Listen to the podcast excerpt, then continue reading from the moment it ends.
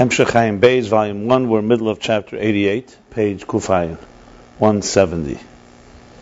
Middle of the discussion of Misper, of number, but now he's addressing Misper Bnei Yisrael. Remember the verse is that he began even earlier in the end of last mimer, on page Kusamachei, Misper Bnei Yisrael Shel The number of children of Israel is a number that you can't count. And obviously, number is very relevant to Israel because throughout the Torah you find the minyanim, the census of Israel counting. There's 10 minyanim actually, the Medrash says. Jews were counted 10 times, with the 10th being in the future. So number clearly is discussing the sugi, the subject of number. Clearly, the number of counting in Torah comes up. What is the significance of it? So briefly, beginning from the beginning of last chapters where began the discussion. I mean, after the previous mimer discussed misper, I would say more beruchnius, in the spiritual world. Talked about misper of, um, he talked about misper Sfira, of course, is from the word misper. that's the whole theme here. Sphere, the interface is a number. Number is it designates the structure of existence. And now that Sfira is number, shows us that the divine spheres also have within them this number in that itself, he broke it down between the difference between the number, the numbers in the spheres, the nine higher spheres, and Malchus. When Malchus, the Kalim, the containers, become more dominant. And briefly, this is the distinction between what we call Mispera Eris, Mispera Kalim. In our language, you could simply say the number as we define quality and the number that we define quantity. Not to say Kalim are pure quantity and Eris are just quality. Obviously, the Kalim are Kalim of Atzilus. We're not just talking empty containers, like 10 empty uh, containers, and they have no value until you put wine in them. Like, for example, in this world, you could have containers that have absolutely worthless. You put something in them, and they become extremely valuable. So obviously, we're talking both both, both kalim and oiris have, have value, but the kalim focus more on the structure of the containers. Let's just say, for example, you have 10 barrels. Barrels made out of clay. They're not worth much. But in, in them, you then use them to pour in the most expensive wine, or oil, or whatever barrels hold.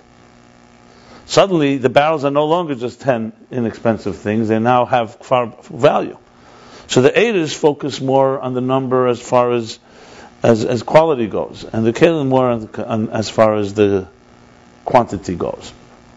And then this Maimah, where we are now, he began discussing these are the two things of S Shadar Kalimnes, we call Shadar Kalimnes. The two categories in Nigla and Halacha, things that are measured. The only way that you sell them or, or, you, or you value them is through their individual counting, each individual item. That clearly shows on value, Chshivas as he says. And then Kol Shadar Kalimnes are things that at times you can count like this, or you could also do like that. And of course, there are things that altogether we never count, but they have no value. Uh, so they, they, don't go into either of the categories. So he's saying this to explain that. He says uh, to explain that these are the two things of Mispar Eris and Mispar Kalim. He began with the Shalah. The Shalah he will return to. The Shalah is talking about the counting of Eden. What's the significance of counting them, counting of the souls of Israel, the Jews, throughout their journeys? So he says, because counting Geirim Hashras Hashchin. By counting them, it draws down the Shekhinah, the divine presence. So to understand this, he goes into a whole discussion of Mispra's value. And briefly in chapter 87, he talked about Tzvah Lamaila, Moina Moitzi Mispr Tzvam, what's Mitzpah? Why not just Hametzi? That, you know, he drew out, Hametzi, he created the, the Tzvah Lamaila, the celestial army. Because Mispr shows on Chshivus. And that itself causes them to become, what's the chshivas? They reveal the divine. And he explains the difference between the two types of revelation. Everything reveals the divine if you really want to look. Everything is divine providence. But there's a difference between divine providence of Havaya, divine providence of Elohim, where one of them is very revealed, like he says, and that's why it brings the redemption of Mitzrayim, and one another one's concealed. You can say that one is concealed as Kalim, that's Mispera Kalim. So if you really look, for example, B'chol Shatasa, you can see Hashgacha Pratis even in our daily lives, but you have to struggle to find it. You need to pay attention. Then there are things like you said, Kenida B'chush. You just look up of the heavens, you see a celestial body that has eternity, that doesn't seem to ever stop. Just like the day it created, it's, a, it's, it's an open revelation. That's without Kalim. So you can say that's like Mispera And if you remember, even said that in Havaya itself, there's sometimes only a lavush dak. It's still a garment, but it's very apparent. And then there's completely no garment. You could say that's like Primus HaKelim. He doesn't spell it out, but when I was reading it again, it seems very close to, they're showing us in Aveda in a way, how um, you have different ways where you see the divine, but when it's Kalim, it's obviously more concealed. So like when we spoke about Zecher Av Tuvcha, that someone's telling you a number, that's already in a lavush. You know the number, you know 100,000. But what 100,000 is, you need to delve into and you need to look into. And then in chapter 88, where we are now, he's going to, he carries it over now to Neshamis, which brings us back to the Shalah, of course. All this was about the creatures of this world. And the difference between what's going on in the spiritual worlds and also down below. That even down below is also Hashgacha Pratis, but primarily it's in higher, you see it more in the higher creatures, like in the Tzva Shamayim. She says the same thing as Neshamis, same thing you're counting Israel. They have those shivas which are compared to Tzva Shemayim. But then he goes and says it's more than that. I don't think so. No, another Shalah talks about number. It doesn't even get into this. I don't think this is discussed altogether. Um, so bottom line is like this: that neshama is, however, much more than tzva shemayim, because the celestial bodies at the end of the day are, just another other creatures and the divine force in them, the Koyach Ein and therefore their value each as individual, Be'ish, Kayom Be'ish, you count each one. There were two expressions he used, Meitzi Misper Tzvam, and the other one was Meina Misper Lekechovim. So there, at the end of the day, they are not fundamentally on their own uh, divine. The divine force has imposed itself upon them and giving them a divine eternity, so to speak, or perpetuating. But neshama, and that's where we are in the middle of, and neshama itself is divine. It's a divine entity. As we explained, what means divine entity? Also, kalim are divine entities, and every, everything is a divine creature. The difference a creature and a divine entity is does it retain on its own any divine personality? So, if you say a stone is, is flying, stone does not become a flying stone. A bird is a flying bird. You could say a bird be'etzim is a flying bird. Obviously, God also created a bird this way with wings. But the bird does not need another force outside of itself to keep it flying. It's gener- self-generating. Just like we say, someone that's alive can carry himself. Same thing, a neshama on its own is teherahi. It's, that's its categorization. Neshama shanasati be teherahi. It itself is tehera. Obviously with God's power. But its entity is such. So, now, so the, uh, uh, okay. So basically, in other words, the neshama essentially is reflecting Eir. Mispira Eir is basically the value of Eir. But then he deals with with another another approach, which is that sometimes it says the neshamas are rooted in the kalim or the primis kalim to be more precise. Okay, so he says even then it's still kalim, still divine kalim as opposed to Tzva Shamayim are, still, are not even divine Kelim. It's not Kelim of Atzilus. Tzva Shamayim, the celestial bodies, are creatures. They're distinguished from Tzva others that this one is perpetuates in its individual, and this one perpetuates species, and individuals die, deteriorate, erode, and so on. But when it comes to when it comes to the souls, even if they're rooted in Garmui, as he says in Keich Hagvul, you're still talking about divine, something that is divine. That's machshavta sheisrael called malachol davar. Kol davar is its symptom and creation, and the shamas are precede that in quality of it, in, in concept. Okay, so Ageres HaTshuva says that the shamas are rooted in Shem Havaya, which would imply Oyer. I think he says it specifically. And even how the neshama comes down after, lower than Atzilus, it also retains that, that nature. Okay. But then he begins a more detailed discussion. What about according to the, the approach in Biyuri Hazer? He says, I think Likkutei Torah too. Yeah. Um, Biyuri that that neshamas when you say chelik havai imay amay, you mean kalim. So this is the discussion, the parentheses that we're in the middle of. So let me sum up where we got. It goes like this. I should also add that this is the difference between the world is created by Dibur and the Neshama is by Machshava, which of course much makes it much more united. Okay. So according to the position that is that the shamas are rooted in Pnimis Kelim, the question is, what is this thing called the Kelim? So he first begins with a, question from Ageres HaKedesh. Ageres HaKedesh also says it comes from Kelim, but he goes even further. It says in the neshamas leave yotzu v'nifrodim. V'nifrodim. This expression exactly? Yotzu v'nifrodu ma'kelim. So now we're going it's a step even further. Not just kelim, you're saying it left the kelim. It's separated from the kelim. He says you have to say that this does not mean literally separate. Like for example, the creatures are. Because the still retains, it's still a lakus. So what does it mean nifradu? So he explains the difference between dvekus and nikeres built in nikeres. Er and Nekeli are both divine forces. The difference is that it is revealed divine. You see it. And Nekeli means it's not recognizable, even though it's still there. They're saying similarly, because the neshamas come from the kelim, so they also become separate and divine, but it's only that it's not recognizable. And that's what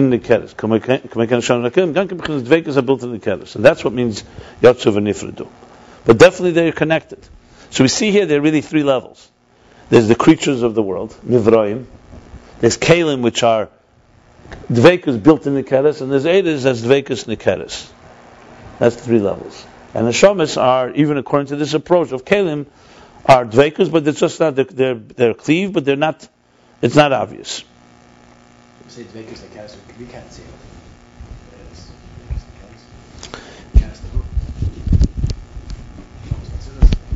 First of all, uh, there are things that we could even see as well. For example, you could see that, say, in a tzaddik, you could see his connection. In a sham biyah, you won't. Unless there's, like I said, serious nefesh. There are people who you could see that they're just, their, their whole life is devoted. I'm just giving an example in a, in a more Vedic way. Um, the bottom line is, like I mentioned with the Sefer Torah or other things.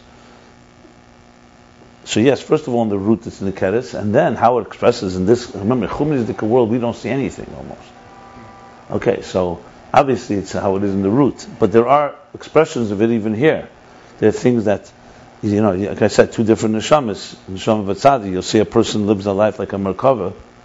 Clearly, he's uh, connected. You see an open connection. Another person you may see have a pishachot Yisrael but you don't see that connection until the Yom Kippur comes, or your. Uh, I'm just giving examples that something can be connected and it just never comes out. Once in a lifetime, it can come out. But if it comes out, you know that it's there. That's an example in this world. I mentioned a Sefer Torah, another object. A Sefer Torah, you, you don't see the Kedusha in it, but it makes sense that a Sefer Torah, because it was prepared and turned into a Dover Shabbat that it has that type of. Another example would be Shabbos and the six days. So it says Shabbos, there's actual change in the world. Right? It says even in some spot in the Mittler Rebbe that the pulse of a Jew changes on Shabbos. The Hasambat in Yechiach. Okay, I've never seen a Hasambat, but let's assume we did see it. There are examples of Shabbos being a holier day. I, six days are also created by God. But six days, it's in Levushin. I'm just giving examples of things that clearly when you say nikr, it does not mean nikr in there because we do not see very much. If we, we saw Gilei Alakus, we wouldn't even see it. You know, what would it mean? And so on. But the idea. Uh, exactly. That's the point. That's the point. We, we wouldn't even see if, if, if something was. Look, the Beis Hamikdash stood. There was Gilei Lakuz there. I'm, I'm, talking now, uh, let's use Chazal. Beis Hamikdash, there was a Gili that was not seen afterwards. Uh, the, the Sadanissim there, whatever it may be. You know, the Tamir. I'm just using examples of, of something that is uh, obvious. It's more obvious and less obvious. I don't know if you can find a lot of examples in Golos because Golos is, as he said, covers everything up. Um, is Elohim. Yeah. No, but my point is, you could, you could. We, we, I'm looking for examples where you see nikeres. So yeah, nikeres doesn't mean nikeres tabos of adam with anayim chumni. Nikeres means what kind of what kind of entity it is. Yeah, and there are implications. Like remember we learned earlier about how makif affects this world. There are implications of this.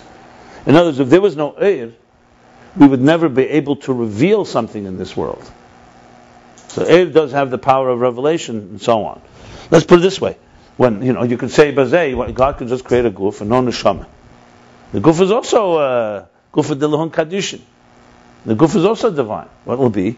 However, there'll be no Aveda. There won't be un- learning, there won't be appreciation, there won't be any Aveda in a person working on himself and becoming aware. So, Lifi Erech, the Eir in us, and the Neshama in us, is the is our awareness that there's something godly. So every person can be expected on a small level. The point is that there is a distinction between the three. I would even say the following, if I could. If you want to capture like the whole picture, you could say like this. There are like five levels. There's Atzmos built in Mitzvahs Nimtza completely beyond everything. There's Sevav Kalaman that he's been talking about, transcendence, Keser, that that creates something, an awareness of something that's beyond existence, in existence. The Eidus Pnimin, Mamal Kalaman, is awareness within existence, seeing that existence, the awesomeness of existence, let's say Misper Ha'eris. You look at the stars and you see the, the, the power of the divine. That's that self, isn't that like before both of the last two years? Uh, No, I'm talking how these these are five ways I would define. Within, within each one, there's many. Yeah, yeah. They stem from Orion self, transcendent. Right, right. Then there's Mamal Kalaman. Then there's Kalim. Kalim is the structure, the structure itself that God wants. And then there's the distortion, which comes from Shviras HaKalim, where we where the Kalim are not aligned with the with the Eris. If you look at these five things, you'll basically get a picture of all of existence as we know it. We are obviously impacted by the fifth, which which changes everything.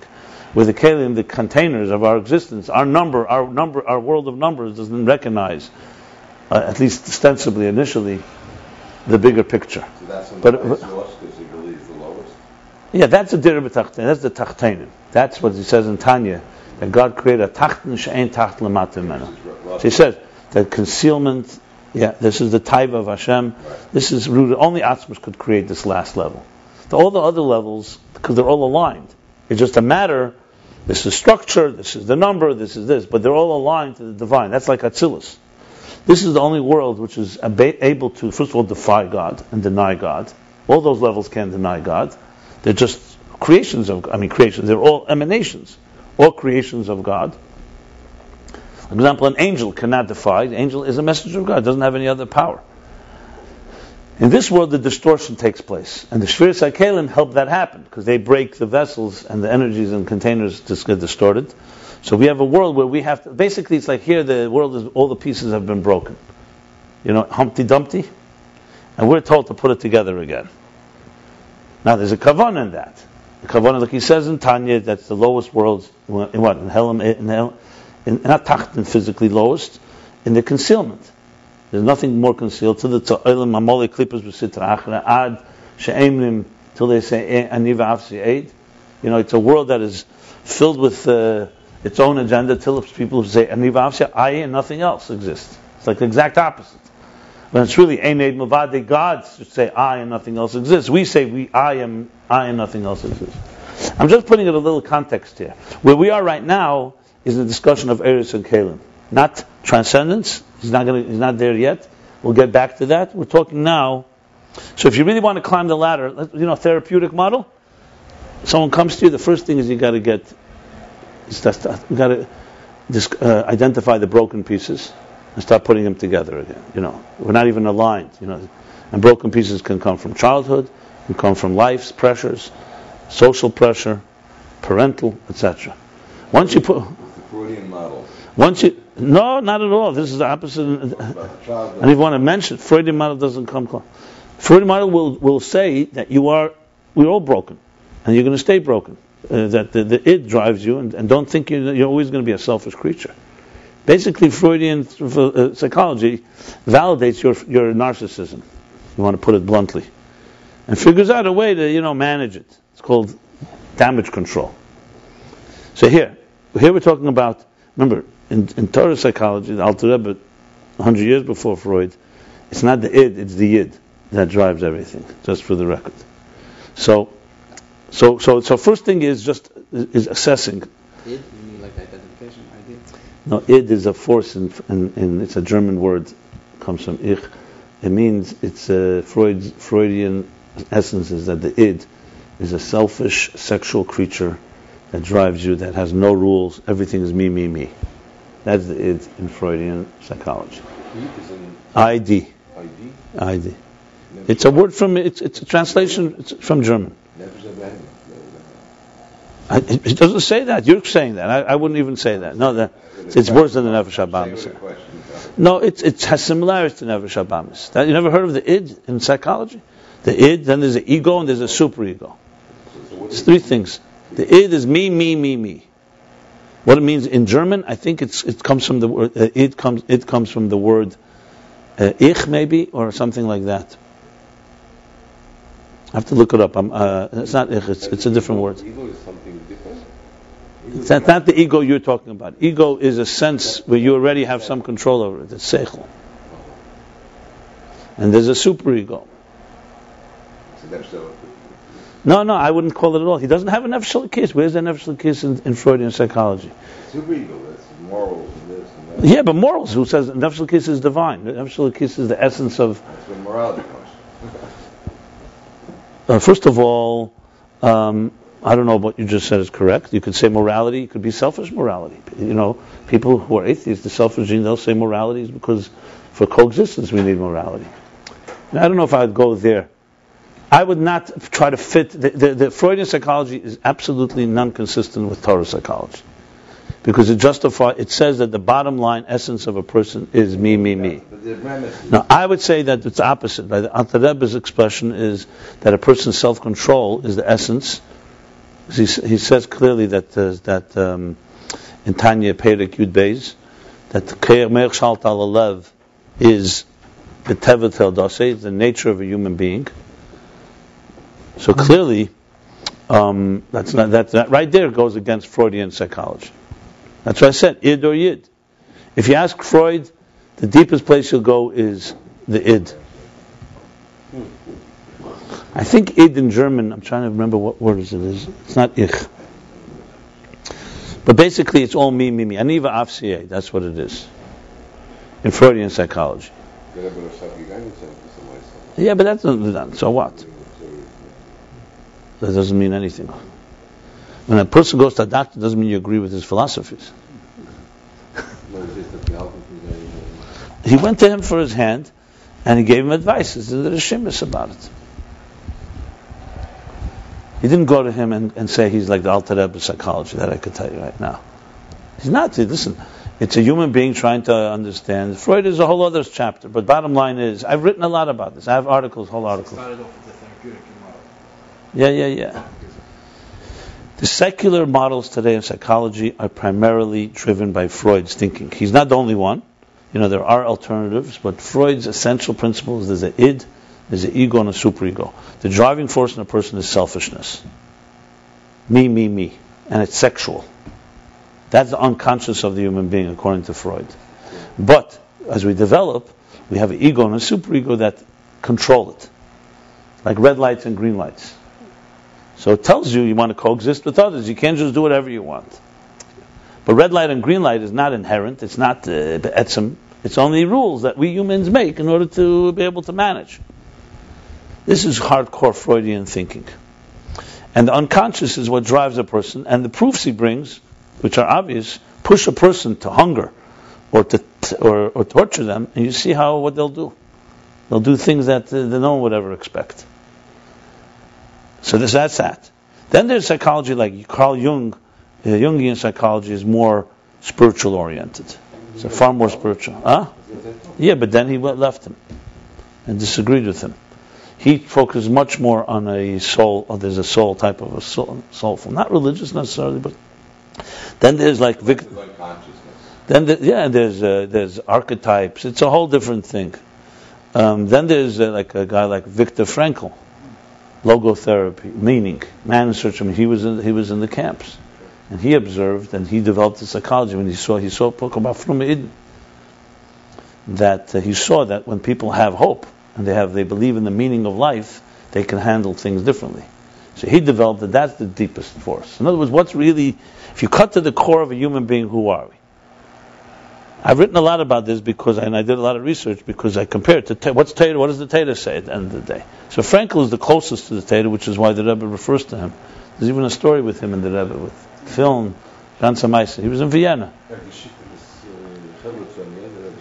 Biederman, Biederman has a story. Biederman, Rabbi Biederman of Vienna has a Maisa that he met him. And he told him that the Rebbe, the Rebbe sent a shliach to him. Yeah. It's a whole thing. But huh? no, no, no.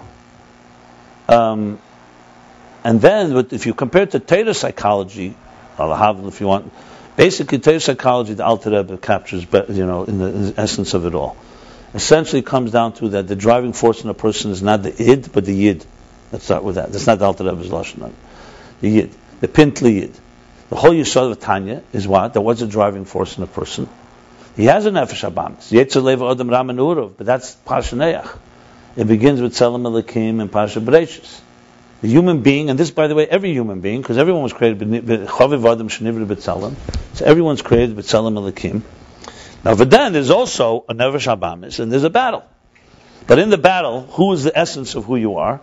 So it's, uh, it for sure, Chelik Elikam Mal Mamish. Or in Rosh later in Tanya Avim Mishateres, but it's concealed. Then there's another thing that Alter Rebbe is mechadish that Meich Shalat Alalev in Perikid Beis he says clearly, which is self-control, mind controlling the heart. The heart is impulsive. It, it rests. The nefesh abamis, the, divi- the animal soul rests in the heart because it's impulsive. It means it acts based on its own interests. The, the, the, the, the divine soul rests in the mind, which is reflective. There's a battle between mind and heart. But he said, but who wins? He says, you know, so it's two against one. It's Tzad Yamin, the Alter Rebbe explains. It's like two shaftim, Zev is shaf. But that, huh? A goy is another discussion because uh, the, the, according to the Rebbe, for sure, a goy also has a similar battle. Ruach Adam El Lamayla Ruach Behemi Redis Lamata. The Pashas and Tanya is talking about Ayid because he's saying it's chelik nefesh hashenis. But but that but but there's no question when in Yonim where a guy has bchira, the Sheva Bnei and so on, you have to say a similar battle. The Mishnah says Chaviv Adam Sheniver B'Tzelem is is not Jews because then it says Chaviv in Yisrael. But that's another. Let's not go there. That's a whole other discussion.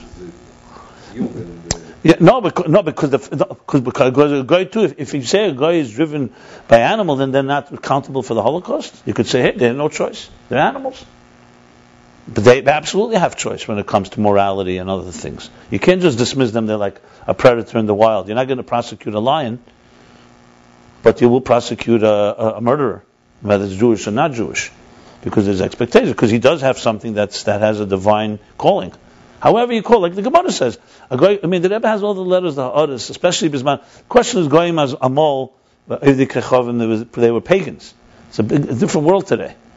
I'm not talking about anti-Semitism. I'm talking about you have the fact is that you know the the, the Rebbe has a whole thing Chelik Gimel Kutsichas Haaretz and the Rambam in Sof Hilchos Shmita he says Loi Shevet Levi Bilvad Kol Ish V'ish and he brings it's amazing Haaretz about non-Jews. You know the Gemara in uh, where is it Yevomis uh, that uh, Akum Shul Isik B'Teres Kein Gadol Shenichnas Lefnei Lefnim and it says the is higher than that. It says these are high words. How do you say such a thing? And also, I mean, it talks about Kol Yisrael, Kol Chsidu Misael Yeshlam Chelik Lelam Haba. There's the Tosfos that says that they have their own mother. You know, the Eitzah Shenikra. What's that idea that a higher morality? Maybe it's just that they. I didn't say higher. It says that they have. That means they have choice. They're accountable. They're accountable. Accountable means choice. Maybe they just, they just, you know, there was a rule, there was a, they, they crossed, they, they broke the rules. So why, why, why don't you apply that to animals in the wild? They broke the rules and killed them also because they don't have control. You do kill them. If they, if they, br- if, if they. No. If a dog, if a dog If- kills, if if an an animal- animal bites somebody, then Yeah, you'll kill. Yeah, but that's a that's because, Because it's a danger. not Yeah. the punishment. It's the same thing in society. Yeah. A person breaks the rules, so he, there's a consequence. He's either he's either put to death or he gets he gets put away for life. you tell me. You see the same thing?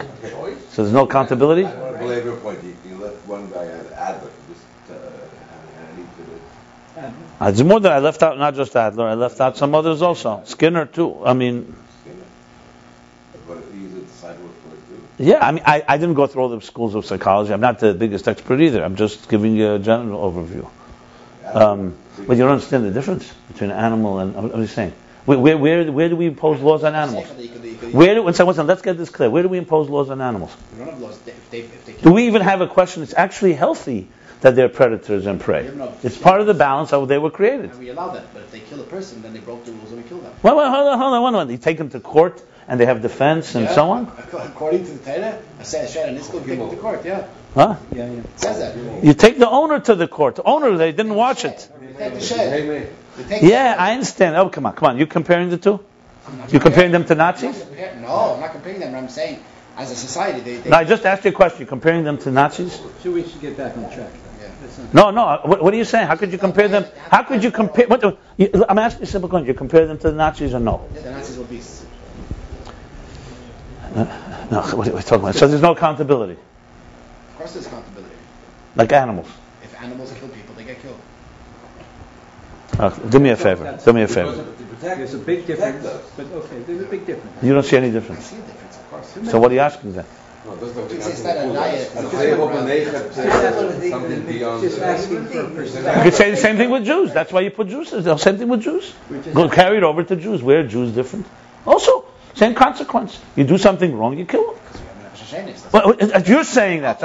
But, so the Mishnah, the Alter Rebbe is not mechadish anything. First of all, the pasuk in the Torah says, "Adam nivra b'tzelem elikim." The Mishnah says, "Chaviv Adam shenivra b'tzelem." Chsidim say, "Elam yesh lem chelek elam haba." You say goyim also of, of you say also on animals chsidim of animals uh, yesh lem chelek elam haba, which means they have schar and they have einish. And the Mitzrayim were Fedish were punished because they went more than they needed to go, or because who chose you? All the different opinions. Can't compare the two.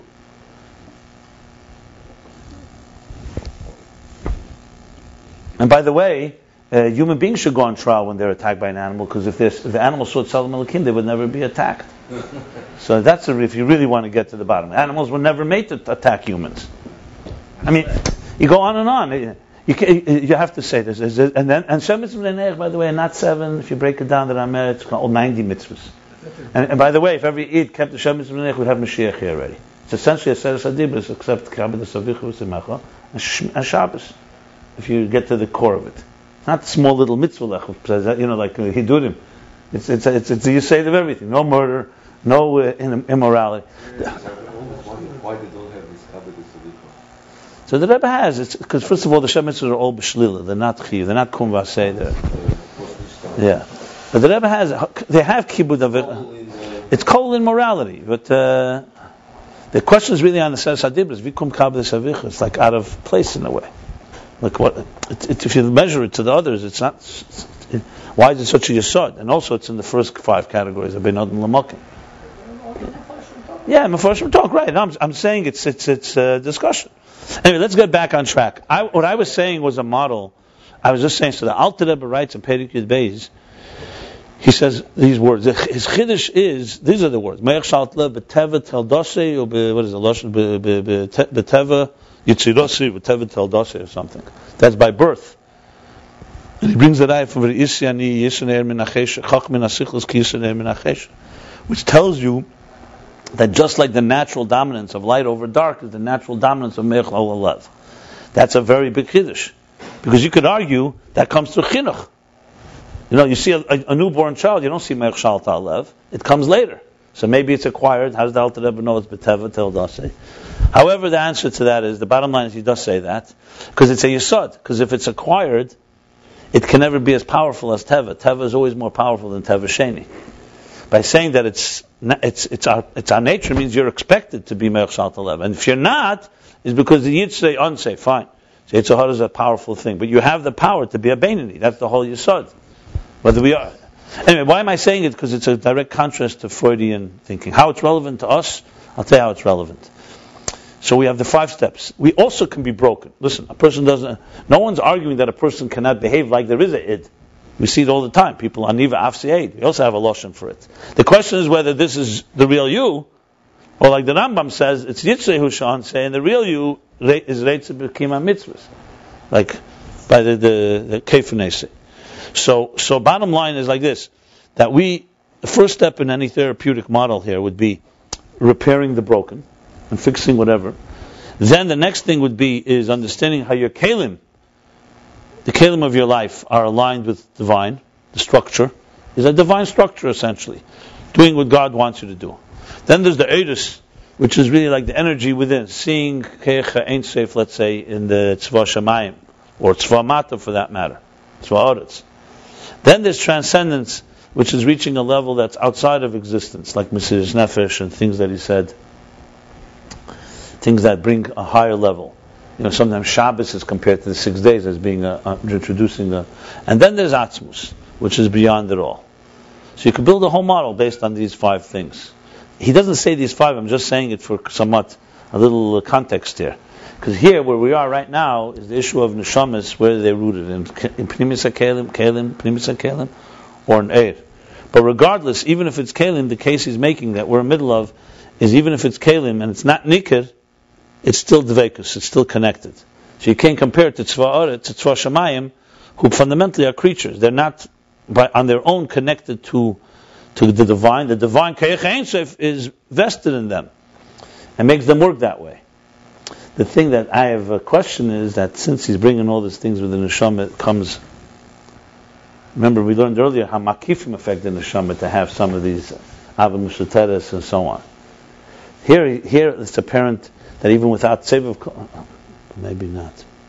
Because here it looks like that it's the Kalim themselves have this connection, even without Tsev of Kalam. But maybe that's exactly what it means, that the Kalim themselves are related to that Tsev of Kalam. Because look, it looks like where we are right now in the Hemshech, he's not talking about the powers of Makifim of the Neshama, how they affect us, he's talking about the Neshama itself, whether it's Eid or Keli. I'm just saying it because the whole context of Ayin Beis, he begins with Sevel Kalaman, now he's talking about Malak Kalaman. In Malak Kalaman, you have Eris and Kalim, and there, there's Mispera Eris, Mispera Kalim, which is S, Shadar Kalimnes, and Kol Shadar Kalimnes. Maybe Kalim doesn't come from Malak, from right from... No, no, Kalim definitely come from Seviv, that's for sure. But he's not referring it to. Anyway, he didn't really say... I, I, uh, but more importantly, he didn't say here yet that the neshama has. He didn't talk about Mesiris Nefesh or anything. Okay, let's continue. So where we are, we're in the middle of this parenthesis.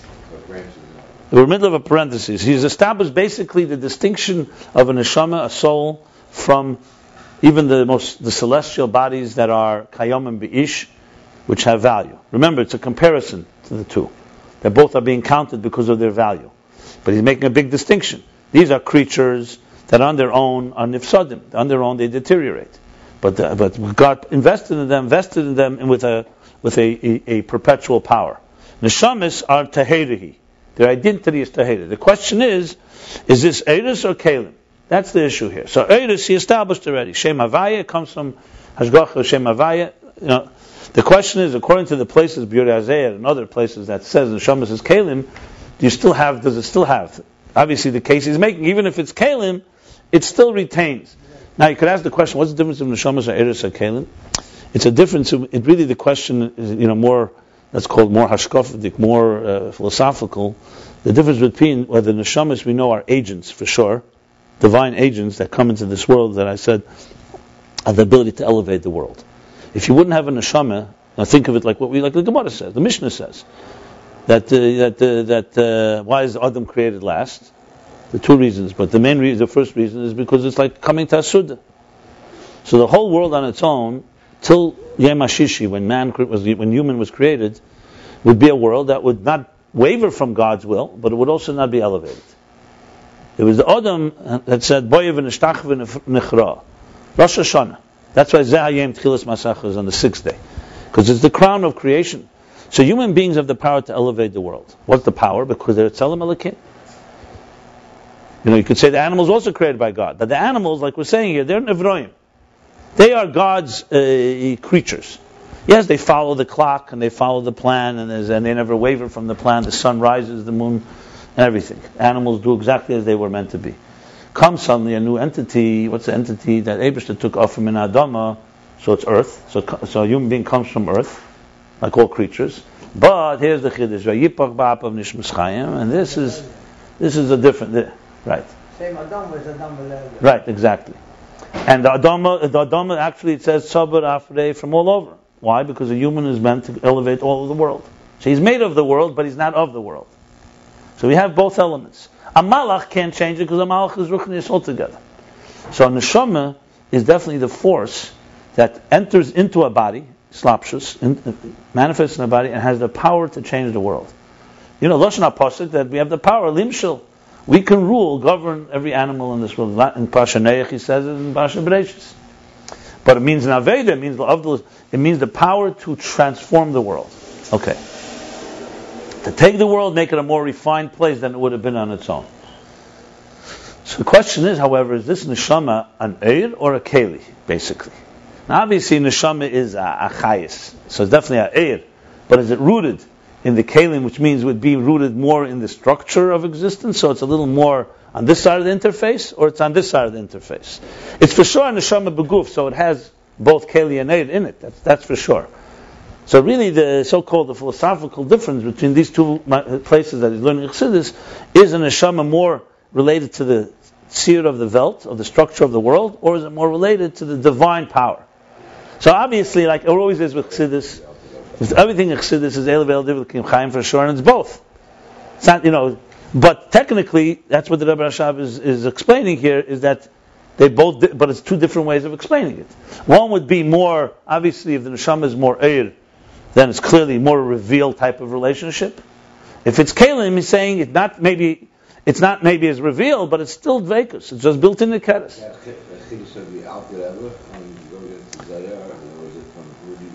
I mean, going against which zay is he going against? The Zayar where you say it's Kalim. In the Biuri Hazeh, it's also from the Alter Rebbe. It's all Alter Rebbe here. Yeah, yeah, yeah. It's just two different places. In Ageres HaTshuva, he says, is, it says Neshamas comes from Havaya. In Ageres HaKedesh, and Biur Hazeh, it says it comes from the Kalim Yotzu v'Nifradu. Clearly, at the end, it comes, it's both, for sure. It's just levels.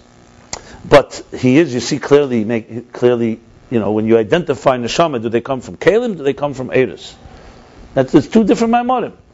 Well, you have this common. In, if you learn Tzemach Tzedek, especially, you'll see Tzemach Tzedek said the Alter Rebbe, this year he said this way, then he said it this way. It's not a contra- fundamental contradiction, obviously. You know, it's just a question, a question of, of identifying. But he is bringing clearly bringing the sources. That the, so right now we're talking how it is from the perspective of Ken, and the distinction is, is not as extreme as it sounds, because at the end of the day, Neshama is, is no one can deny Neshama Tahedi. The question is, what is Taheda? Is it referring to the Kalim of, of Atzilus or of uh, the Shimu? Keichagvol is according or Tiru refers to the Eris. It's similar to what we spoke about the ten hidden spheres. Where the Ramak says it's the root of the Kalim, and the Chassidus and other Mekubalim say it's the root of the Eris also. You know, what it comes down to is again, the interface, we need to have Eris and Kalim. We need to have a structure of existence that has divine awareness. The question is, where each level is. Is it more kalim oriented, more? Uh, it's similar like what I said with the mitzvahs. Do you put more focus on the midah and shir of the mitzvah, and the specific details, or more that it's kavana colors, that is God's desire? So it, it is no some in many mitzvahs there's no real rule. You know, when you say a bracha, for example, Baruch Hashem Hameitzi Lechem are you making it, are you focusing on God or on the, on the on the bread? It doesn't say anywhere. You can make a bracha one day and focus more a little more on the bread. As long as you make, sometimes you could think more about God. In other words, you just need two. You need both. It's the same idea, but sometimes it says always pshuta, sometimes it's not. It's, it's similar, but they have different. There's different explanations, but there it's in air itself is the distinction. Yeah, yeah. So Yeah. uh, it's pshuta. Just replace just the word just replace the word structure and the word uh, divine.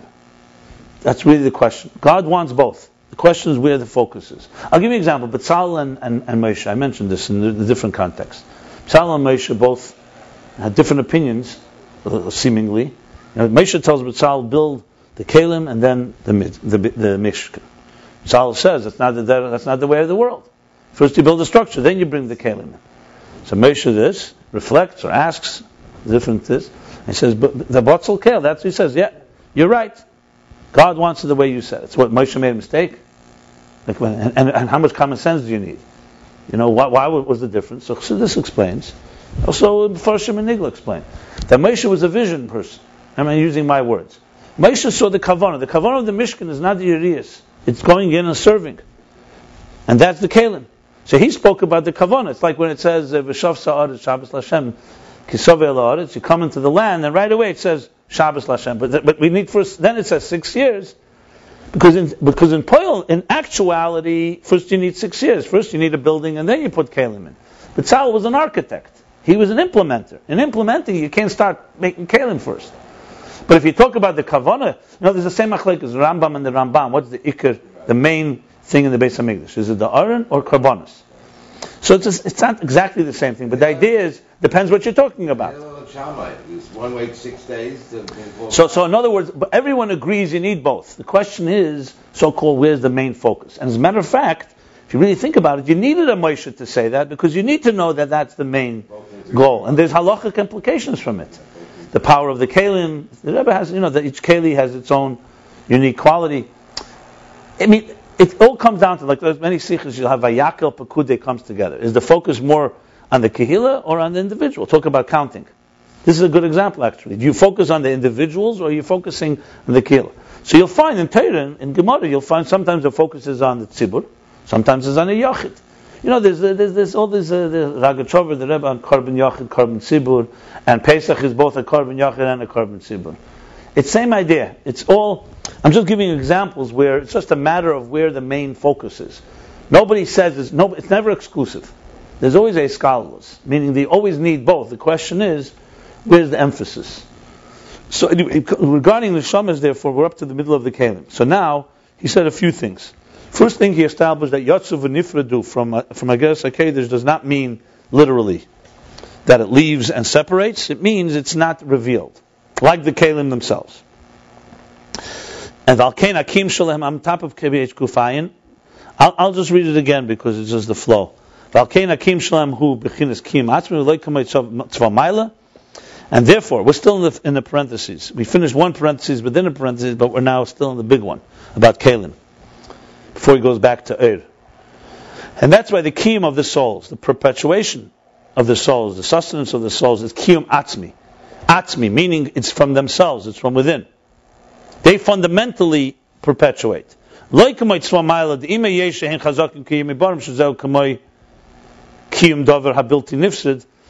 like the tzva the the this heavenly or the celestial uh, army soldiers referring to the celestial bodies. That even though they're as strong as the day they were born, which shows that they are coming from a power that sustains them, that doesn't that doesn't seize, that doesn't die, that doesn't uh, um, erode. Nevertheless, you can't say their kiyum, their sustenance is essential or core sustenance. It's only because of divine infinite power in them, which means God's desire. He wants it. Like he said before, it's not mitzad atzmam. It's outside of them. It never enters them really.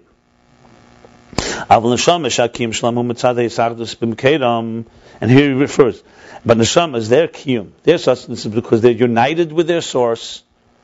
You see, a star or the sun are not more united with the source than uh, than uh, than than a tzva They reveal more, and they have more chshivas, and that's what God wants. But like you know, they don't they don't have we spoke elements that make them more uh, divine. I mean, they're made up of the same. Today, especially scientists will tell you that the sun and the planets are made up of similar elements that we have here on Earth. Okay, so yeah. The question I would have is how, how does the scientists would explain this? They, they would not agree with this, right? They would not agree that the, that the celestial bodies just go on and on. They they, they, they would say it's, burn, it's burning out. no, but I'd like to hear a scientist that does explain this. You know, someone that's a Torah scientist. There must be a way of explaining it. In other words, is there in science some type of unexplainable, un- inexplicable power that the celestial bodies have. Uh, even according to science, none of the planets ever burned out. Maybe certain stars burned out, but Venus is the same Venus it was uh, uh, since they knew it. Saturn knew it. Yeah, but they all say there's a big bang and it exploded, and, and, and one day, when the sun will burn out, everything. I don't know. The Earth is also part of it. The Earth also. Um, yeah, Earth is a planet. Earth is a tzva shamayim, not a tzva oretz in a sense. Earth itself, planet. Okay, this is just something I would I would. By us, it's also, you mentioned it the other day, that, that even by us it says, uh, sh- shit, uh, shit, uh, al tishnin hada on. Yeah, yeah, yeah. So, uh, Right. Pshat is not going to burn out, whether you take it literally or take it, uh, פשוט, uh, פשוט כפשוטה, שיטה מהעולם. Yeah. לפי השמיים החדשים, to be a new, new עניין. Is this nicht in... Well, you know, I, you know, on a simple level, as a child, I would say the amount, you know, the, the, how much fuel can the sun have? That even according to them, it's millions of years, Yeah. which which, which is, is, is almost amazing. Is there anything that you could imagine that something should have so much fuel to burn for millions of years? It's not even conceivable. Could we create even a, a, a car that should have enough gas that will for millions of years? You know, we barely can drive two days. no, I'm saying so. the sun is so much. It's true. No, I understand, but but but but is, is it that simple to just say it has that much fuel? I mean, even tremendous. How how, how it, it, millions of years is not small. I'm talking about you know it's burning. You know what kind of heat it's burning? There's no way that that you know, it, it needs a, a tremendous amount of fuel. There has to be something also within the sun that's creating fuel. It's impossible just has a, a you know a finite amount of fuel and it's just burning and burning. There's something there that like you know there are things called perpetual chain reactions. You know what a chain reaction is, huh? It's fusion, which is like a hydrogen bomb. There's tremendous... Right. In other words, but in other words, you know what perpetual reaction is? They have sometimes in science tests with uh, these marbles that if you hit a marble from here to here, it actually will keep on going forever until someone stops it. no, that's only in space. So No, but they can create here. They can simulate it. I know gravitation, zero gravity. Friction, they can never do that. They can never do it yet. Indoor, door, but they No, but they- create artificial, uh, Otherwise, we'd have free electricity. Good, if you swing it and keep something. Okay, no, no, no. But I'm saying, but let's say you created zero gravity. Yeah, you have, yeah, you have zero resistance. So then, th- what, what is you know? if you throw Okay. a wall, it would- it would A- go. Anyway, it's open for this. It's a matter that needs. Uh, I, I will uh, try to engage some scientists. Alavai day would be- Now, I would like a scientist who really knows science to explain how he would understand it. so it's made kind of a Now, first of all, we have to know: are we are we really two different worlds, or is it like you're saying? Is just a matter of we all agree that it's finite, and the question is what's giving it this this so-called simi? Look, based on here, it clearly chazakim kiyim bottom from the Yerushalmi means kipshute. It doesn't mean it's five percent less. It means it's exactly as powerful as it was five thousand years ago. But again, five thousand years in the scheme of things, they say is nothing. What's five thousand years? They no, they would also have no problem with that. You know, the changes are over millions of years. And if you don't believe that, in other words, if you don't accept their view in it, maybe that's how it is. Okay, and. Okay, but that, but but in the shama, on the other hand, אבל נשמה שהקים שלנו מצד יסחת במקרם. It's mitzad their connection and their unity with their source. And here he clearly qualifies both what he's saying in the parentheses. Im ba'edes ba'kelim. So clearly he's talking here two ways. U'shemeshum zeh hein helakus. And because of that, that's why they're divine, the neshamas. Hariyakim shalahem u'kiyam atzmi. That's called kiyam atzmi.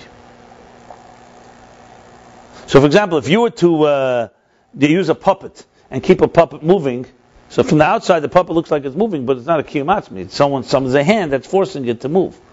Whereas a, a human being, a pialach, as I mentioned before, chay neises atzmi. A din. A human being alive is carrying himself. No one's carrying you.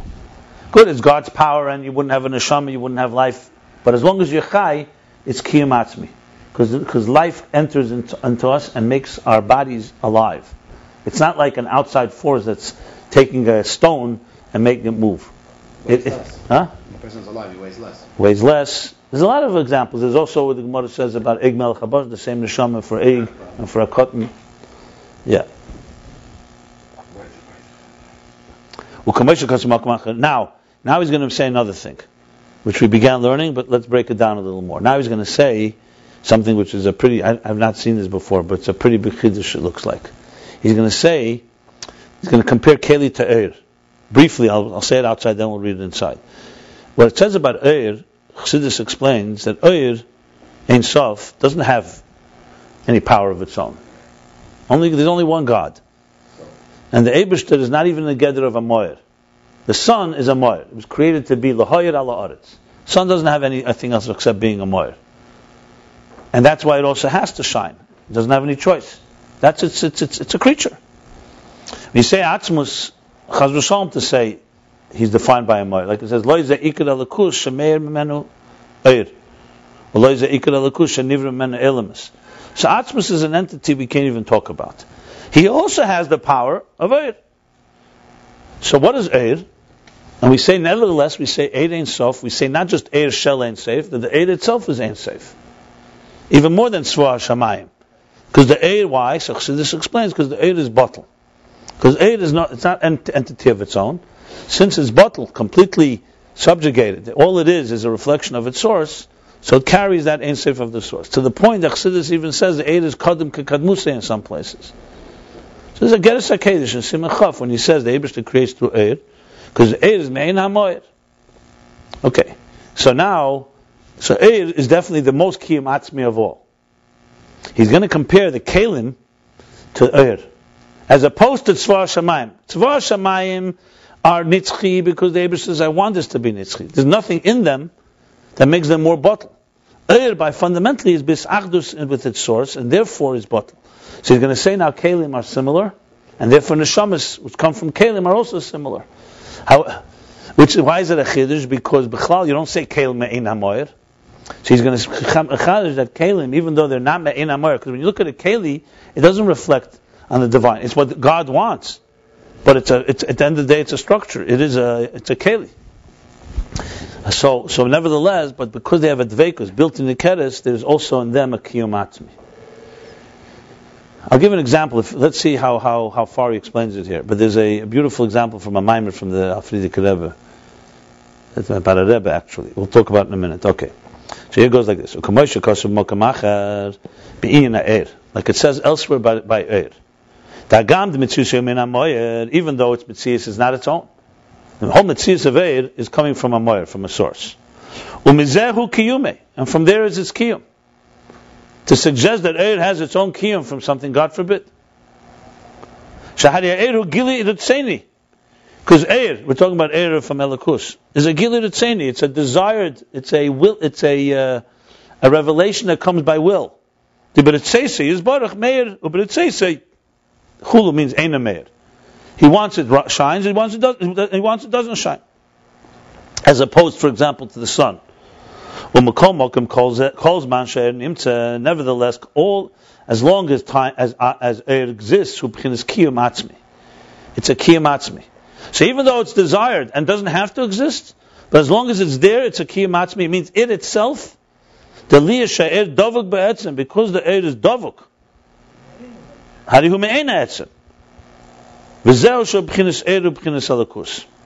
And that's why it's Eir, and that's why it's uh, divine.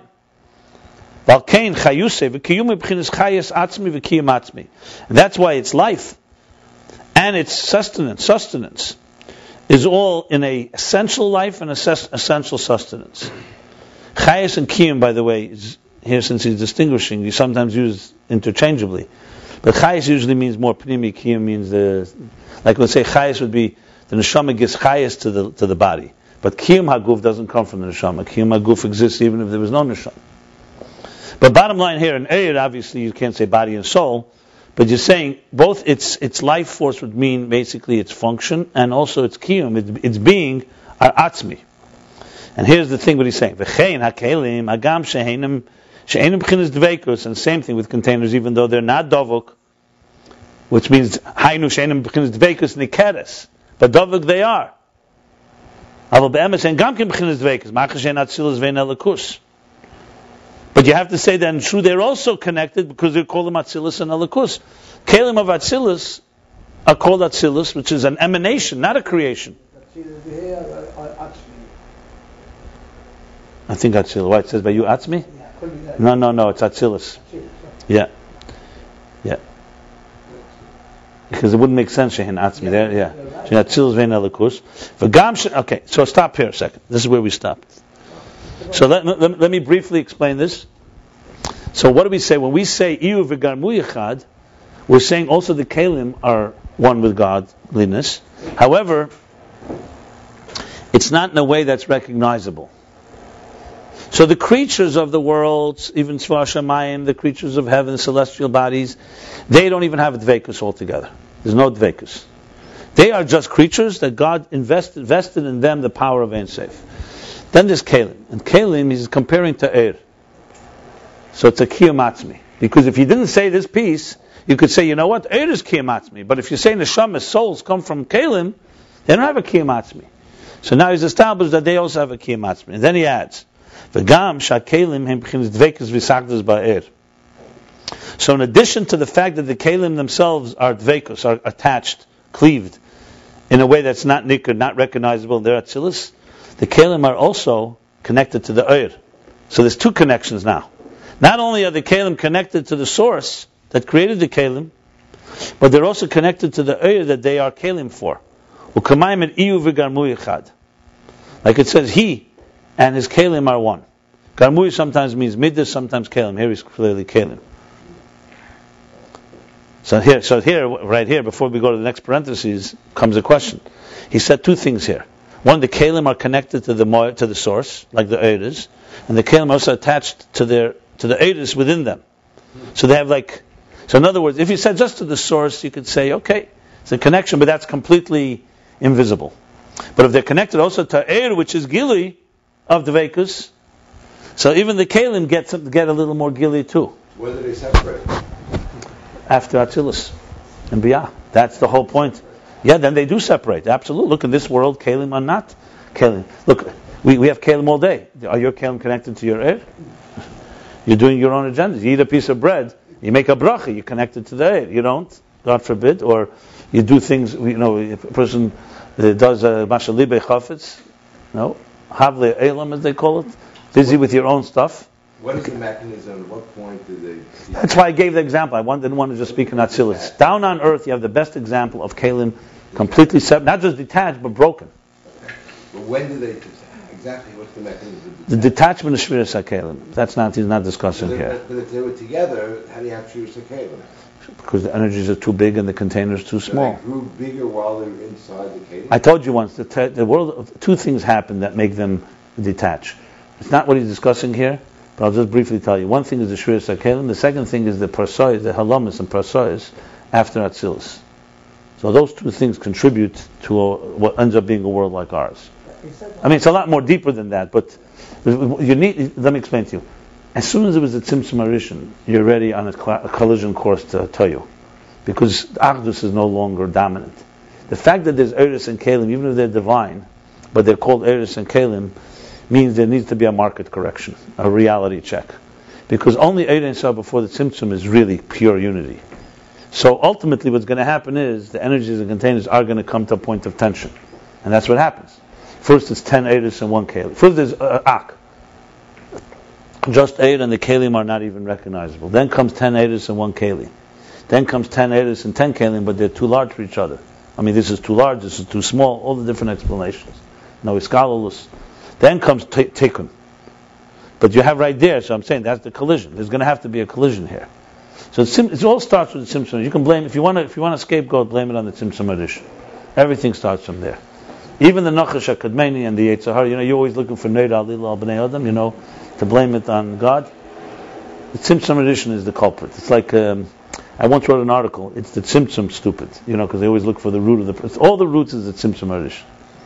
That's where the real tzaddikim had, the battle was with the Tzimtzum. Why is it so concealed? But remember, that's what it comes down. That's the Rizal's chiddush, that God conceals His presence in a very fundamental way. We said yesterday, you know, that's where everything changes. Is God reality and are we a novelty, creation? Is creation reality and God's a novelty? That, that's a pretty big difference. So, I'm just uh, clarifying that point. But going back to here, so he's saying two things. So the question now is, Iyu who's Iyu? Is it the, the, the source of the Kalim? Or is it the air that the Kalim unite to? So in the parentheses he clarifies. V'gam yisparish Iyu al sheir shemakar Kalim. So interestingly, he's actually interpreting Ihu v'gamu outside of the parentheses different than usual. Usually you say Ihu atzmos or elikus is one with Eir- Iyu v'chayu echad. He's one with the Eris. And Iyu v'gamu echad, he's also one with the Kalim. Here it looks like he's interpreting the second thing that Gama Kalim Ebchinas Dveikus Kamayim and Iyu v'chagamu echad. Who's Iyu? The Eris are one with the Kalim. But then he says V'gam Yisparish. He could also interpret Iyu al Sherish Mokara Kalim. In other words, not the Eris, that not the energy that manifests in the container, but the Sherish Mokara, like we said before, Bechinas Keich HaGvul Shabein Seif. Not to be confused with the Gvul of Eir. This is the Keich HaDesh Eisis HaDeshimu. V'hu b'derech kal Bechinas Keich HaEin Seif. Lahav is dover shechutz latzmuse. Kavyachol. Yeah. In other words, what we're talking about, and this is how he's explaining the difference between Keli and Eir. Eir was, is not created in a way that it appears and that could, could sense itself to be outside of the source. Kalim ultimately could become something that, that seemingly is not connected to the source, even though they are part of it. That's the difference between Eris and Kalim. So he's saying, EU is going on this Sheresh Mokra Keil, Keich HaGul, who b'derech klal b'chins Keich is lahav is dover shchuz mas kavyachol, k'mo shizbar l'kam and kuf nun dalad, 154. V'imkein EU v'gamu yichad. So according to this, EU v'gamu is that it's united with its source. But I have a question here. If you read the whole Lashon from Zayar, yichad, EU. How could you touch EU v'gamu meaning uh, the, the? It's iyu v'chayu echad, so the same iyu is meaning. Right, exactly. So clearly, he's that's why. No, no. The interpretation in the parentheses makes total sense. Echad means the sheiresh ha'eresh are one with the eir, sheiresh ha'kelim are one with the kelim. But if you say iyu v'chayu echad and is eir, then iyu v'gamu echad, the gamu is one with iyu, meaning the chayu. So in other words, it's two different iyus, basically. The. Exactly, but but but but yeah, yeah, but but it's interesting. No, but he's saying here two day, two different. I'm just pointing it out. That's all. I mean, it, it, it, you can explain it that way. In other words, you would read it like this: Ihu, you God are one with your energy, with your chayis, with the air. Ihu, your air is one with the garmui. That's how you would be interpreting it. So because then it should have said Ihu v'chayu echad, chayu v'garmui echad. If you really want to be precise. I'm just pointing it out. I, don't, I mean- I need to look in all the places, obviously. The Kuda does what's Kelim and Vom Kimat. The, the Kuda is right. However you twist it, he wants to establish that Kalim, even when the Shamas are rooted in Kalim, it's a Kiyamatzmi. It's just on a, on a different level.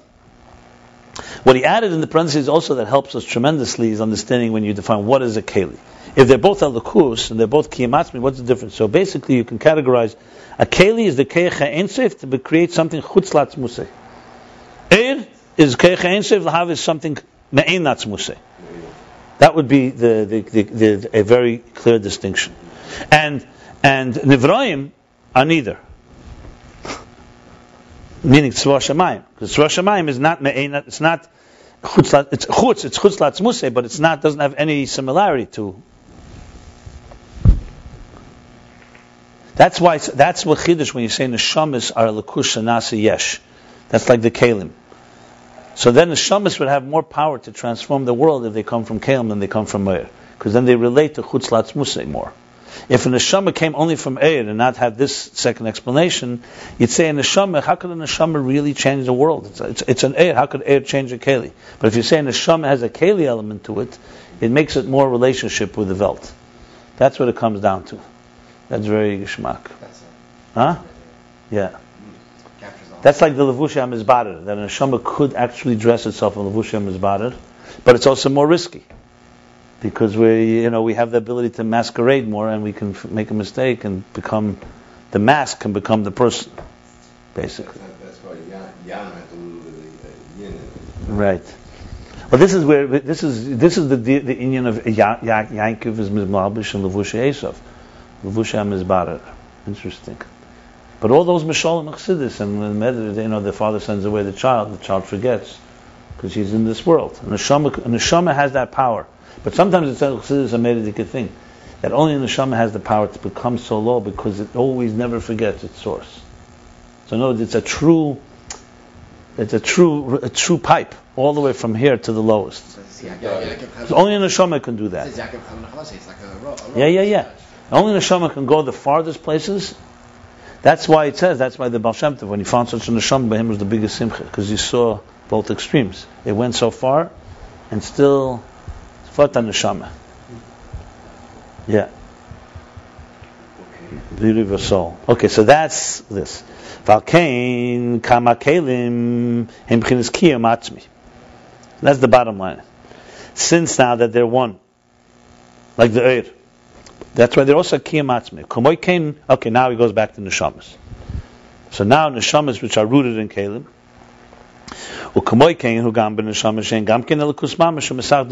Same thing is now with the neshamas souls that they're also mamish divine and they're united with their source. That's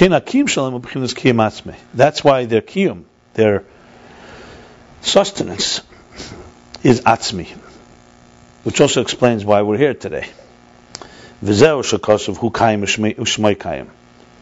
this is the meaning hu kayim, the Eibishter is kind, the Eibishter is, is, is forever. U'shmoi in his name. What's shmoi? What does shmoi add? Umavur b'makam achas b'chinas eres v'kelim. That who is is eres and shmoi is kelim, his name. Kain, we could also say who kiyim b'chinas atzmus that this is the kiyum of level of. I'm sorry, I'm sorry. You're right, right, right. Gamkin, who kayim is not eris, and that's kayim. Is pchinas atzmushu chay v'kayim la'at shari mitzusim atzmusay. Eh? He's going all the way to the highest level. That who, yeah, who kayim is atzmus, which is forever, because like he says in Tanya, mitzusim atzmusay means his es, his existence is from within himself. So he's he's a true nitzchi. Remember, we spoke ein le tchila ve'ein le sof. Al Kain Ushmoy Kaim. Because he's that way, that's why his name is B'chinas Kiyam Asmi. Why? Keshadetzeni is Baruch Hu B'chinas Gili. Because That's why Shmoy is also Kashedetzeni is Baruch Hu B'chinas Gili Kashedetzeni is Baruch Hu B'chinas Gili Er. The reading here is like when the, there's- when Adebishter wants, he wants to reveal Er, so that's Shmoy Kayim Kiyam Asmi. V'kisei Nochen does it say afterwards who kaim shmei kaim kisei nochen? Is that the hemshech haloshin? Ah, so that's the hemshech. So that's the hemshech. So the first interpretation is who kaim shmei kaim is simple edis and kalim. Second interpretation, who kaim is atzmus b'meila. Since he's mitzvah atzmus, he's a true kiyum from within. So also his name, the kiyum atzmi kashed is baruch hu b'chinas. Because we said before, it comes from rotzen. Now it doesn't have to be. So it's the same because he wants it, desires it. That's why it has kiyum. And then the hemshech v'kisei nachin u'b'chinas hakelim v'neshama shein gam kin b'chinas kiyam. Aha. So that's now the interpretation. So we have, no matter how you twist it, whether the neshamas come from Eir or the neshamas come from Kalim, it's a kiyam atzmi. This ends the parentheses, the long parentheses. Let's go back a second. I just want to see the flow. So before the parentheses, what was the last line? Wow. And the present thought, that's according to Geras HaTshuva. And this whole thing was explaining according to Bekama Duchten Virazeir, this whole parenthesis. But bottom line is, it's Kiyam Atzmi, it's a, but it's a different type of Kiyam Atzmi. It's one level lower. Kisei Nochim. Good. And now he goes back and concludes. But that's how it's in its root. What about down below? What about when the neshama comes below? So he said already earlier. Let me just look back a second. He said this.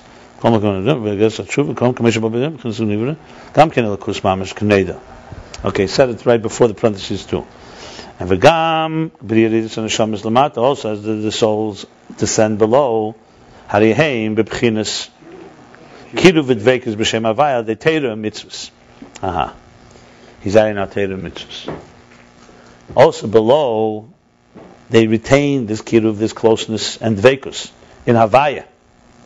Remember you said Havaya from the Chelik Havaya Amri. Yeah. Through Torah mitzvahs. Before he said they just retain it without any without anything. But through Torah mitzvahs. Like it says v'yoram keren la'ami. They lifted, well keren has many meanings. But here, keren is like a crown, or a keren is a uh, could be pride.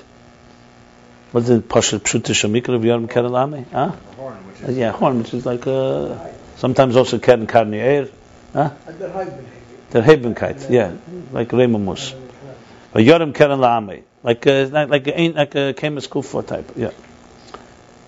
Bechinas amshacha atzmis the Torah mitzvahs. This refers to amshacha atzmis, an essential core transmission of Torah mitzvahs. Am kreve, and through this they become am kreve, nation that is close to him, kiruv, in other words. The koyal shem havaya. This goes on shem havaya. You say am kreve, referring to a, a closeness. Like it says elsewhere. Like it says, when you will cleave, here's dvekus. He's using the words kiruv and dovak, you see? The same words are used by Eir and Kalim before dvekus, kiruv. So dvekin, this is psukim. That you will you will cleave bavayel keichem The atem, what's atem? Hainogam kameshim lebashim begufim. The pasuk is not just referring atem neshamas lamayla, but atem down here. The way neshama is manifest in a body, harihim dveikim b'avayel keichem adetera mitzvahs. The pasuk atem dveikim b'avayel keichem. What's the hemshech al pasuk there? Chaim kul chamayim, but does it say Torah mitzvahs there? No. He mentioned about the, uh, about the uh, previous generation that died out, Moshe Rabbeinu tells him. He's talking about the new generation coming into. Right, exactly. You know, It's v'schat- yeah, but, uh, The Gemara, man, he's talking about the Maran. yeah, yeah, yeah. Okay, but but Pashtus Vekas is through Torah mitzvahs. Yeah. V'gam she'erein sof meir behem b'chinis primis mamish b'chinis yisardus al Torah mitzvahs. Okay, so here is through their connection. They cleaved it. He's adding now something. That Erein Sof radiates in them in Peprimius. I I hope, hope you don't mind. Go. beautiful Ohr HaChaim, of course. Sure. And, and, How and, can we mind? This is Torah. and, and, and it's not, it's not, not on Pshat, it actually gives us Pshat, like what, connection with what we're learning over here. Ohr HaChaim HaKadosh points out that the, the Shem, the Shtain Shem Hashem and Chotim, could be, uh, is Bechadish only ice years before that, before. Because it's Ein Kodesh Elokeinu, right? The Nun Vav has a for Kedusha, you're not allowed to erase it. Just like the Elokeinu. But in Hashem, Yud Kei Vav Kei, there's no ice years after that. Right. You- Ein Kodesh Ka Hashem, ice is before that, and that doesn't have the There's no Kedusha. Isis after The. Shem is only the Kaddish ice is after that. Uh-huh. Mashiach Atem Hadvekim Ba Hashem Elokecha. You are connected with Hashem higher than the Shemus. Ba Hashem. Chaim Kulchen. He talked the difference between the Shemus. I got it, I understand. Oiris Mekayim. Yeah, yeah, yeah, yeah. Hashem. Ba Hashem. Yeah. We are Oiris. Right? But what happened here? Like on the one hand, Kiyum Atzmi, and on the other hand, we need Torah mitzvahs.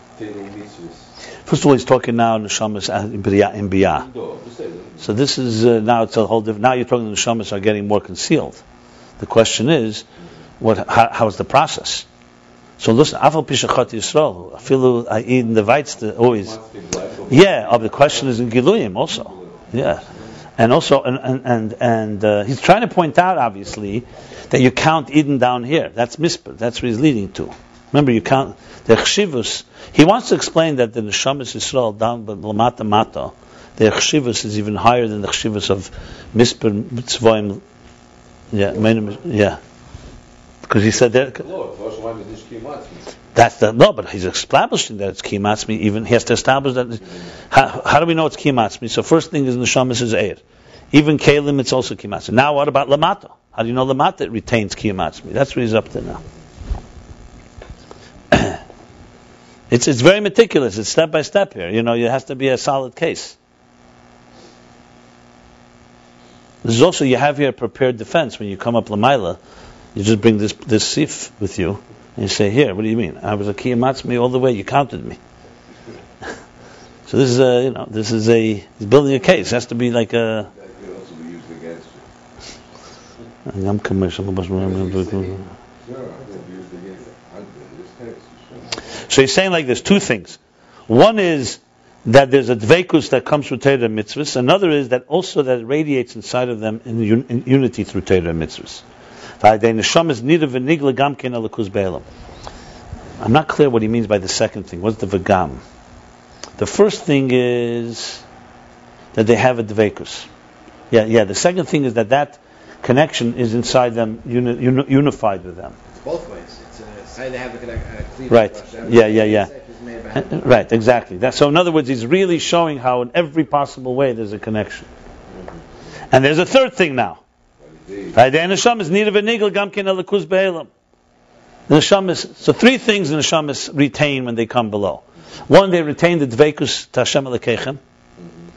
Two, with through Torah mitzvahs, that dveikus, that that El Ein Sof is also bepnimius within them, not chutzenius. And three, through neshamas they reveal, nida v'nigla they reveal and expose the divine in the world. Kameshakados, Kameshakosov, Eidus Yisrael. That in Eidus Yisrael, that Yisrael will be will be witnesses. Shem B'chinas Eidus ala Nister. Like it says in places that Eidus, you don't need Eidus, something that's revealed. You, need Eidus on something that you can't see. We talked about this. Remember, this is see, this, is the, mat, the level of Sev of Kalam. Okay, but they have that here below. That's the point from the Kalim. Hmm. Okay, let's see where it goes. So, that's the third thing. The first two things are premius. That's that's it. The first two things are, are mitzad and kalim. You know what? That's eidus and kalim even. The first thing, dvekus, is the dvekus as, as, as an eir. The second thing is made behem bepnimius, you could say, as a keli. And the third thing is they're also made on sev of klam. So you have here mamala and sev. I'm, I'm just speculating. Yeah, but it makes sense. So in Kamesha Kozbel could da Elab Kudei, like it says in Elab Kudei, that's what it says, Edis. Elab Kudei Edis. So he teaches in Lakut what's Edis? Edis you need only when something is concealed. You don't need witnesses if everyone saw something. A witness. So witness is what's concealed. Save of Kalam. And Mamal Kalam is not concealed in this world. Everybody can see it. Remember we said earlier, when you look at Svar Shamayim, when you look at the celestial bodies, the Ein Mamish, you don't need anyone to reveal it. But, but on earth, they say, Lekeichem. Because on earth, you could say, one second, here, it's concealed. So Neshama is revealed, of Sevu Kalaman. So what does he say? This is Zobchin Shem Havai Shesh B'Kol Achadech Misrael. This is Likkutei Torah. That Shem Havai is within every Jew and every every Israelite. Ubefneim Heim Nikodim. You can see Shem Havai in their faces. You can see it in their faces because I mentioned, mentioned Yud Ke Vav Ke is the two eyes, the nose, and the mouth. Every person. Hmm. Not- not only- He says, it says right here, No. Valkain, Valkain, yeah. Uh, Well, first of all, remember, everyone was created b'tzelem Elokim. Everybody. The issues of Jew and non-Jew should not be, not for this discussion here. It's a whole different. But for suffice it to say, uh, it says Chaviv Adam Sheniver b'tzelem. Enough- Don't forget that. A human, a, a human being, every human being has an element of that. Is is a descendant of Adam Arish. Anyway, okay. So now we have this also now. You see, b'fnei Rikadim he brings because he wants to show that it's not just in their shadish, it's also in their face. The Havaya is pnimius. Yeah, and this reveals now Seva Klama. So that's a third thing that neshamas do. Ubafrad neshamas Yisrael calling yonim l'hoyer elam. Ubafrat, and specifically, he goes even further. Not just that they're edis, but that's their whole. That's the whole purpose. The whole purpose of neshamas Yisrael down here is to radiate the world, illuminate the world. Commission is bar like we learned earlier. Do you remember where? Is the common bepratis, and we'll discuss later in detail. And now he's concluding the whole thing, and that's why neshamas Yisrael, even as they're below, the hashgoch, the divine providence, is them from Shem Havaya, meaning revealed, not concealed like Shem Elikim. The bederach klal hanogim om ein al pi hateva. Wow. Because in general, the hanhoga, the the way they are governed, the way they are run, the way they are uh, how do you say hanhogim, um, the way they're hanhogi hanhogi imohem, how God behaves with them. How how would you say that? The conduct, how right? The divine conduct himself is not according to nature. From Shem Havaya that's higher than nature. And this itself, there are two ways, two ways. Either the conducting is completely beyond nature, that's literally Shem Avaya. Like you said before, Shem Avaya also has two levels. One with a Levush Dak and without a Levush at all. Like Nisim Nistorim, or through hidden miracles, Shahu And that's the idea of elevating Teva. It's not breaking the nature, it's within nature, like Purim. Purim is an example for this. If you looked at the events close up, day to day, you wouldn't see anything. You look from a distance, you look in retrospect, you see a miracle. Then you see Mitzrayim is a Nez Goli. So you have both Havaya Mamish or Havaya through Elikim, like he said. Havaya Mamish or through some Levush, like he said in the last chapter.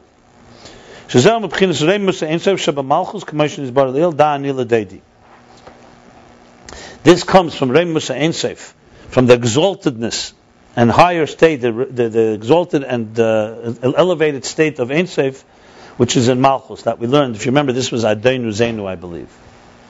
Like we learned in the Maimar Anila Deidi, chapter 74.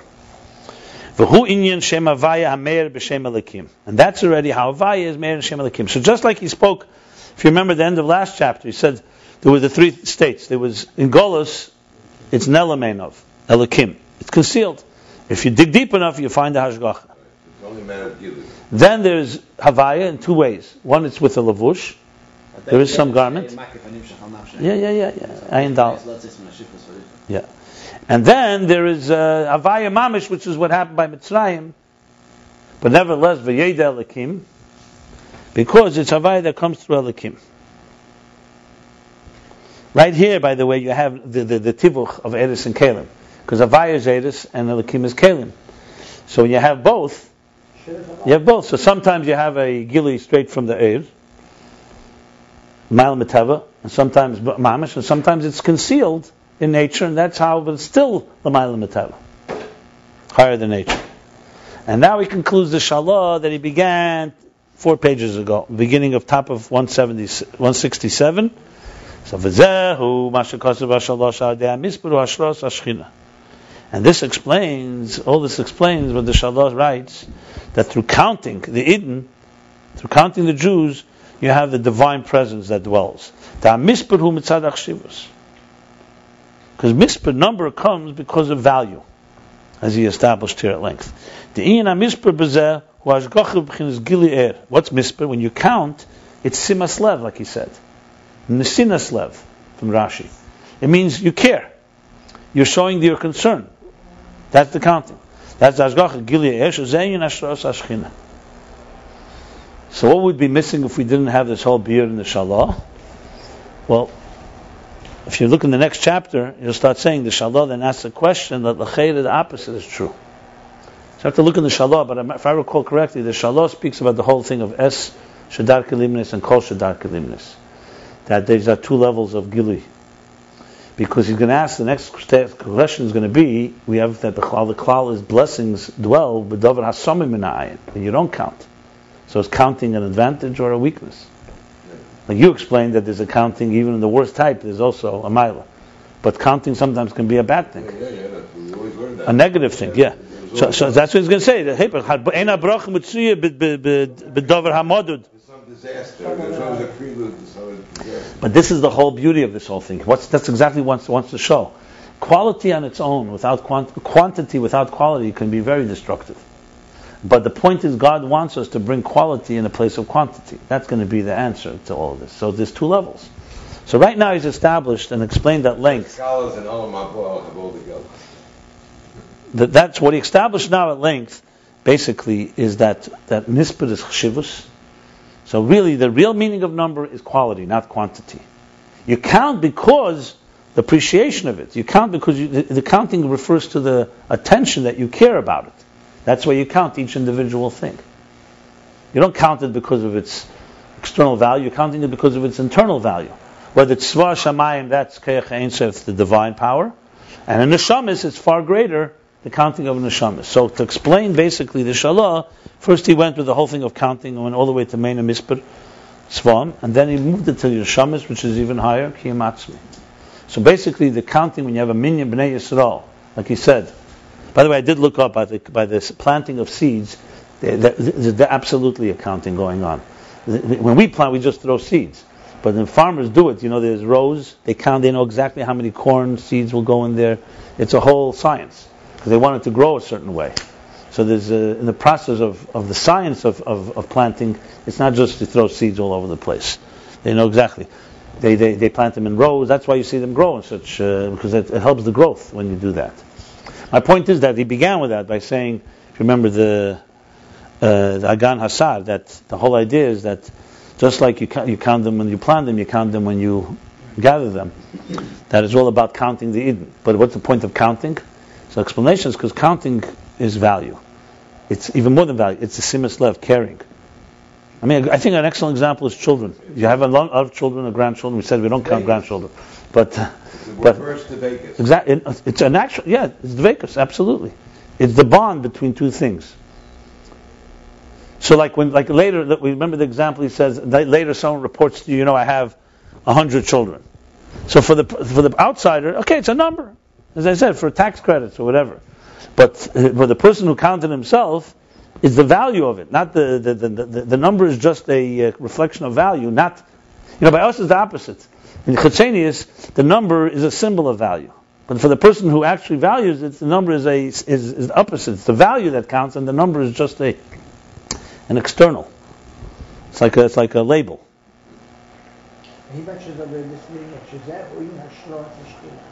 That's the lashon from the Shalah. In Tanya we have that the, uh, Asar Shechint. the, the Rebbe writes, that the Alter Rebbe writes, that Mashal to use only Yiddish. And, uh, Oh, yeah, yeah, yeah. Really, it's the Slapshus. Yeah. Really, it's the Slapshus. Really, it's a shra. No, it's a shra, not a slapshus.